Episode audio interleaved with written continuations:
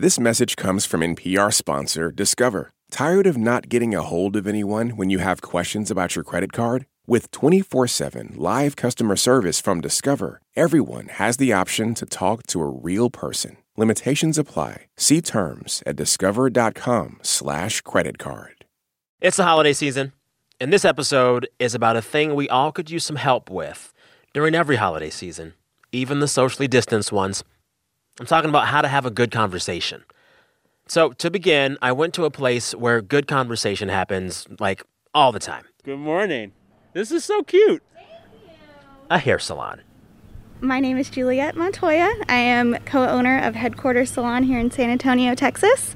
Juliet Salon, it is really hard to overstate just how cute it is. So, we took a 1968 LeSabre trailer. So, it's kind of like an Airstream style, and it's just a single setup. So, one chair, one on one. We refurbished it, gutted it, and now it's a Aveda salon.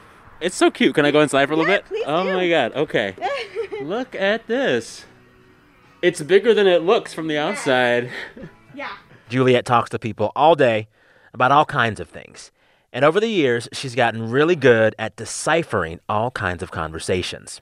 I've had people, you know, try to describe a haircut in like sound effects. and I'm like, okay. Wait, what kind of sound Like, effect? they'll say something to the effect of, uh, I want it to be like, whoosh. I'm like, can we look at a picture? Juliet has a lot of tips about just how to talk to folks. I mean, some of these tips might seem kind of specific to her work, but they're really not. Kind of get down on their level. So instead of talking to somebody through a mirror or behind them, sit face to face, make eye contact, um, and don't go right in for the touch, Oh, okay. which is interesting. So Yeah. give that a minute to just, uh, just you know, get to know each other and kind of vibe off of each other's energy. Make eye contact, respect physical boundaries, good conversation advice for anyone. And maybe the biggest tip Juliet gave me while I was sitting in her salon chair, it was about how to leave a conversation and move on to something else if you see yourself hitting a dead end. How do you change the subject? Asks about their hair. what do you think about this? You know. You're listening to It's Been a Minute from NPR. I'm Sam Sanders. And today we're bringing you an episode we did with our friends over at NPR's Life Kit podcast. An episode full of tips like Juliet's. Tips on how to just, well, talk to people coworkers or family or friends or even strangers. And how to gracefully talk with them about anything, even politics. We'll hear a bit more from Juliet at the end of this episode. But before that, we'll spend some time getting a few conversation pointers from someone who has thought about the art of talking for a very long time. This message comes from NPR sponsor FX, presenting Clipped, the scandalous story of the 2014 Clippers owner's racist remarks captured on tape and heard around the world. The series charts the tape's impact on a dysfunctional basketball organization striving to win against their reputation as the most cursed team in the league. Starring Laurence Fishburne, Jacki Weaver, Cleopatra Coleman, and Ed O'Neill. FX's Clipped, streaming June 4th, only on Hulu. This message comes from NPR sponsor Homes.com. Homes.com knows having the right agent can make or break your home search. That's why they provide home shoppers with an agent directory that gives you a detailed look at each agent's experience, like the number of closed sales in a specific neighborhood, average price range, and more. It lets you easily connect with all the agents in the area you're searching so you can find the right agent with the right experience and ultimately the right home for you. Homes.com. We've done your homework. Since the 1980s, hip hop and America's prisons have grown side by side. And we're going to investigate this connection to see how it lifts us up and holds us down. Hip hop is talking about what we live, trying to live the American dream, failing at the American dream. I'm Sydney Madden. I'm Rodney Carmichael. Listen now to the Louder Than a Riot podcast from NPR Music. where we trace the collision of rhyme and punishment in America. The reason I know so much about conversation is because I was a terrible conversationalist as a young person. This all started out as a journey to make myself better. So, you know, we're all works in progress. It's a skill that you constantly practice. Celeste Headlee is a radio host and a journalist and a professional speaker. She thinks about talking a lot. So much so that she gave a TED talk a few years ago all about how to talk to people. You know, it used to be that in order to have a polite conversation, we just had to follow the advice of Henry Higgins in My Fair Lady stick to the weather and your health. But these days, with climate change and anti vaxxing, those subjects are not safe either. I called Celeste recently and asked her a lot of questions about good conversation. My first question for her was if she thinks we've all gotten better or worse since she first gave that TED talk five years ago worse. Uh, um, okay. Yeah. Okay. It's, it's gotten worse. um, and I think that the, the specific thing that has gotten worse is when we do have the opportunity in a conversation to speak with either a stranger or someone who disagrees, we see that conversation as a chance to prove our point or convince mm. somebody. Mm. And that's not a conversation. That's like a debate. That's that's about you talking. Um, and so, yeah, I think it's gotten worse. Yeah. Well, I mean, my personal take is that the entire nature of social media primes us to see conversation just as debate. You know, in a space like Twitter, the type of conversation that, that is rewarded with retweets and shares and likes is a combo that is the most combative. And so we're trained now to think that that's how we should do it all the time. Yeah, but you know, the interesting part of this is that neither our bodies nor our neurology recognize social media as conversation. A lot of people think of social media as being a way for them to make social connections, but we can watch the brain when it's having an authentic social interaction, when you're actually speaking to someone, either on the phone huh. or in person. And we know which parts of the brain are activated. We know what happens in the body. We know which hormones are secreted. And that doesn't happen when you're conversing. You can't see me, but I'm using air quotes um, on social media. That's not a conversation these spaces can't be conversation, unfortunately. They can't. And that's a big part of what's making it worse. All of us, every single one of us, has a limited amount of social energy every day. We're expending it on social media, which gives us nothing in return and is not actual social yeah. interaction and then you get home and you you know if you do actually have somebody in your house family or whatever you've expended all your social energy right they want to have mm-hmm. a conversation you're like i'm too tired for this because mm-hmm. i've been arguing with a stranger whose profile photo was a cat Exactly. Like every day we do this. Anyways, before we get into how to make conversation work in this godforsaken year, uh, let's unpack the major points that you make in your TED talk. Let me have them. The first one is to be present. Okay. Um, and I think a lot of times people think that what I mean is not to look at your email or your texting, but being present involves actually giving someone your focus, even your mental focus, mm-hmm. right? So, not letting them jabber on and on like a, one of the teachers in, in Charlie Brown while you think about what you're going to do later, but mm-hmm. really focusing on what they're doing. The next thing is to let the conversation go in other words, go with the flow of the conversation. And you can kind of think of it like a river. We dam it up all the time by stopping listening in order to think about what it is that we're going to say next. Mm. Um, and so it, this one's actually quite hard. And it's that as those thoughts come into your brain, you need to let them go out of your brain and then return back to the conversation. Mm, okay. Another one is don't pontificate, which is kind of an old fashioned word for stop lecturing people. Mm, um, say that one again, like five times for everybody. I mean, I know it makes you feel good, but it only makes you feel good for a very short span of time. Um, in other words, it's activating your dopamine, which is your addiction hormone, which is a very, very short lived high, right? Mm. So the other thing is is that it does not make the other person feel good at all and it's accomplishing nothing. Another one is to use open-ended questions and you know this one pretty well. Yeah.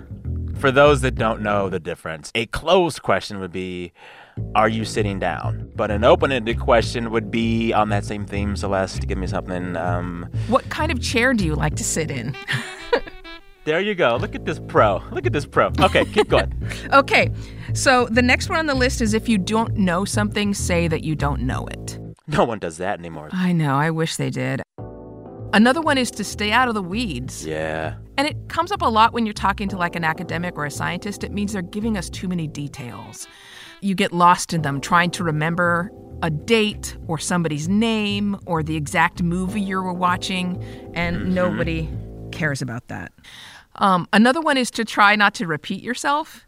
Um, mm. And people repeat themselves oftentimes because they think they're drilling information into somebody's head. But again, that's not how that works.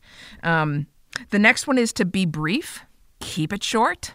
Uh, people's attention spans are short and they're getting shorter. In fact, you know, Microsoft has been doing studies on the attention span for a very long time, and they found that, at least on the internet, the human attention span is now uh, shorter than that of a goldfish. Oh, Lord. Yeah. The the very last one is to listen. And you could kind of say that all of the other 9 steps are really about how to listen better. Mm. But it it needs its own step and that's partly because we rarely do it, but more importantly, it's because it's hard for our species. We've been studying listening for well over half a century, um, pre smartphone, pre all of the things. Mm-hmm. And we know that we struggle to listen as a species. Immediately after listening to someone give a 10 minute talk, we only recall 50% of what they said, and that percentage starts to go down almost immediately. So listening is hard and it's going to require energy and focus. And so, of all of the steps, that's going to be the hardest. But if you're not doing it, then you're not having a conversation. Coming up, the impact of technology on conversation and what, if anything, we can do about it. This message comes from NPR sponsor FX, presenting Clipped, the scandalous story of the 2014 Clippers owner's racist remarks captured on tape and heard around the world. The series charts the tape's impact on a dysfunctional basketball organization striving to win against their reputation as the most cursed team in the league. Starring Laurence Fishburne, Jacki Weaver, Cleopatra Coleman, and Ed O'Neill. FX's Clipped, streaming June 4th, only on Hulu. This message comes from NPR sponsor Grammarly. Change the way you write with Grammarly Go, offering personalized generative AI communication assistance. Grammarly Go helps you ideate, compose, rewrite, and reply thoughtfully. Go to grammarly.com/go. Frogs pooping beetles, featherless flying reptiles, stinky chatty cheese. We got it all on Wow in the World, the NPR podcast for kids.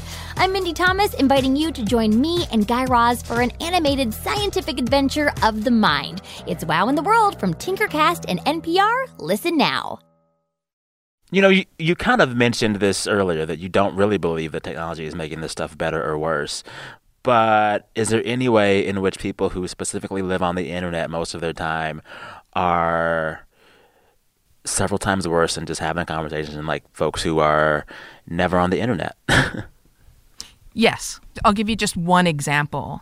Um, okay. Um, they did a study in the UK in which they had strangers come in and just have like a 10 minute conversation sitting at a table. And in half of those situations, the researchers went in and just placed a cell phone on the table, visible. It belonged to neither person, it never made any noise.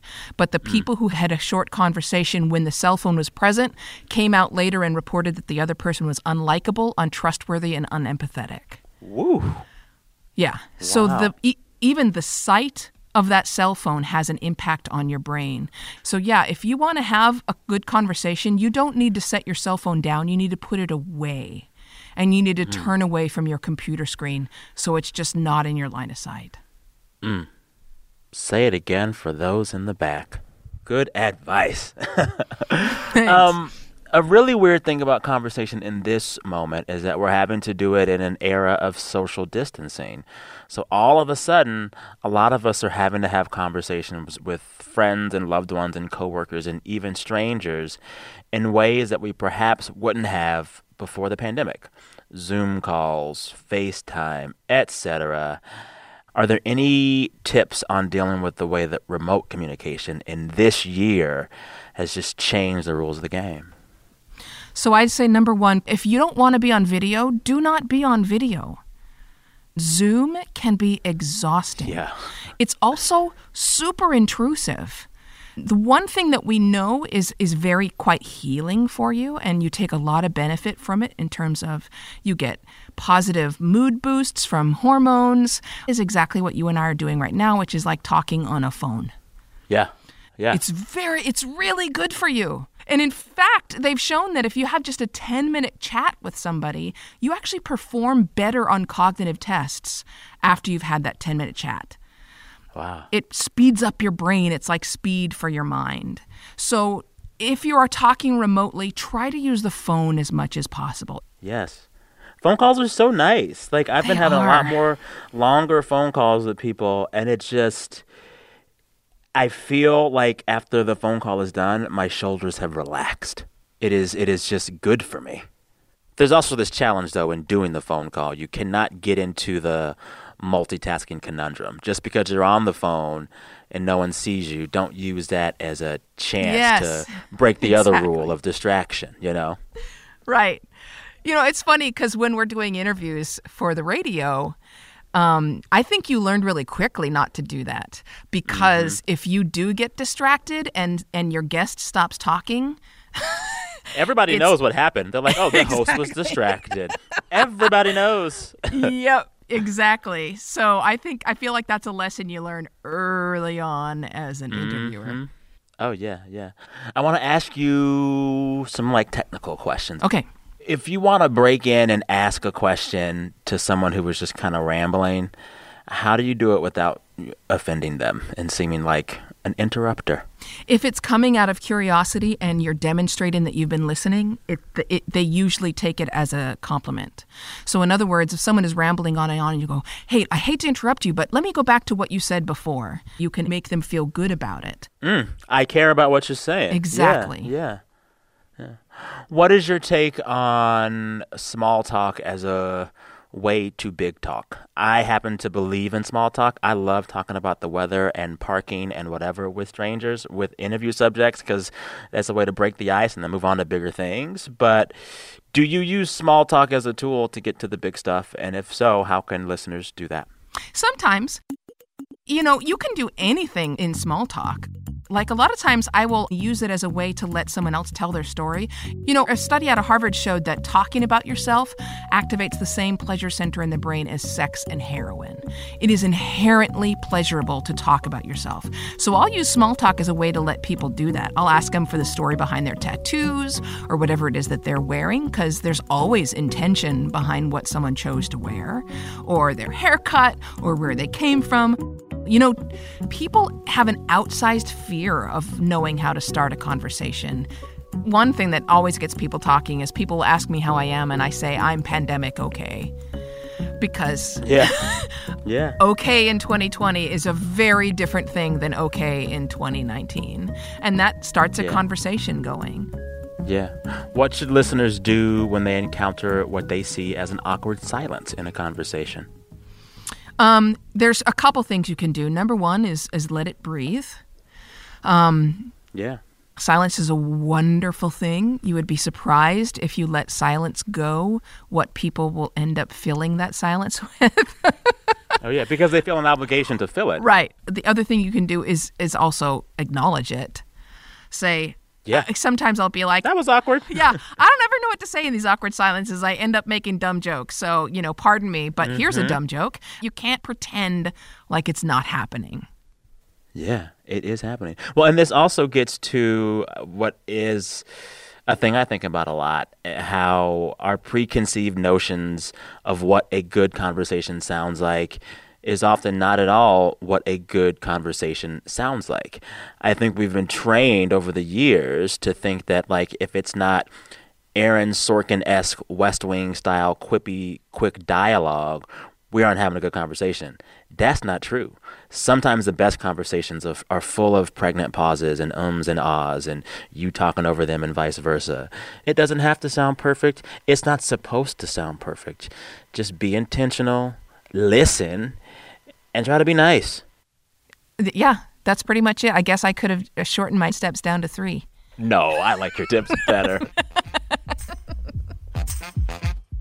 Thanks again to Celeste Headlee. Before we close out the episode, I want to go back to that hair salon.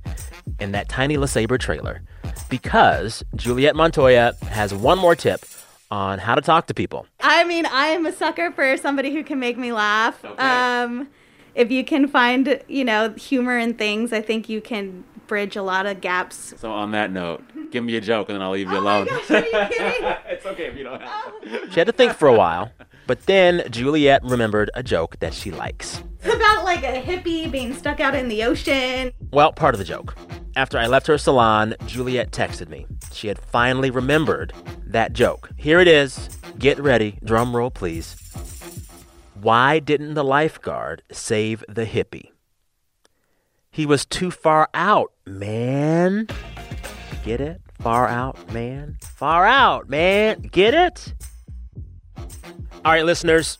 Big thanks to our friends over at NPR's Life Kit for bringing you this episode. If you want to hear more NPR Life Kit how to's and tips, you can check out their other episodes, including one that I did about how to get the most out of your weekend. All that over at npr.org slash lifekit. This episode was produced by Sylvie Douglas. Meghan Keane is the managing producer. Beth Donovan is the senior editor. Digital editors are Beck Harlan and Clare Lombardo. And Life Kit's editorial assistant is Claire Schneider. All right, listeners, till next time, take care of yourselves. I'm Sam Sanders. We'll talk soon.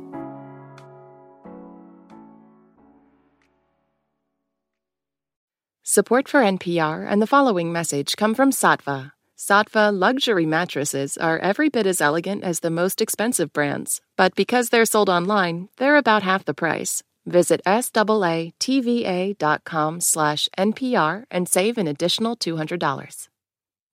This advertisement comes from our paid sponsor, Fundrise. High interest rates mean that real estate assets are available at a discount compared to previous valuations. The Fundrise flagship fund plans to expand its billion dollar real estate portfolio over the next few months. Add the Fundrise flagship fund to your portfolio at fundrise.com/npr. Carefully consider the investment objectives, risks, charges, and expenses of the fund before investing. Read the prospectus at fundrise.com/flagship. Do you wish stories could unfold over 3 hours rather than 3 minutes? You tired of doom scrolling, trying to find humanity, or maybe a deeper understanding of why the world is the way it is? Listen to Embedded, NPR's original documentary series. Find us wherever you get your podcasts.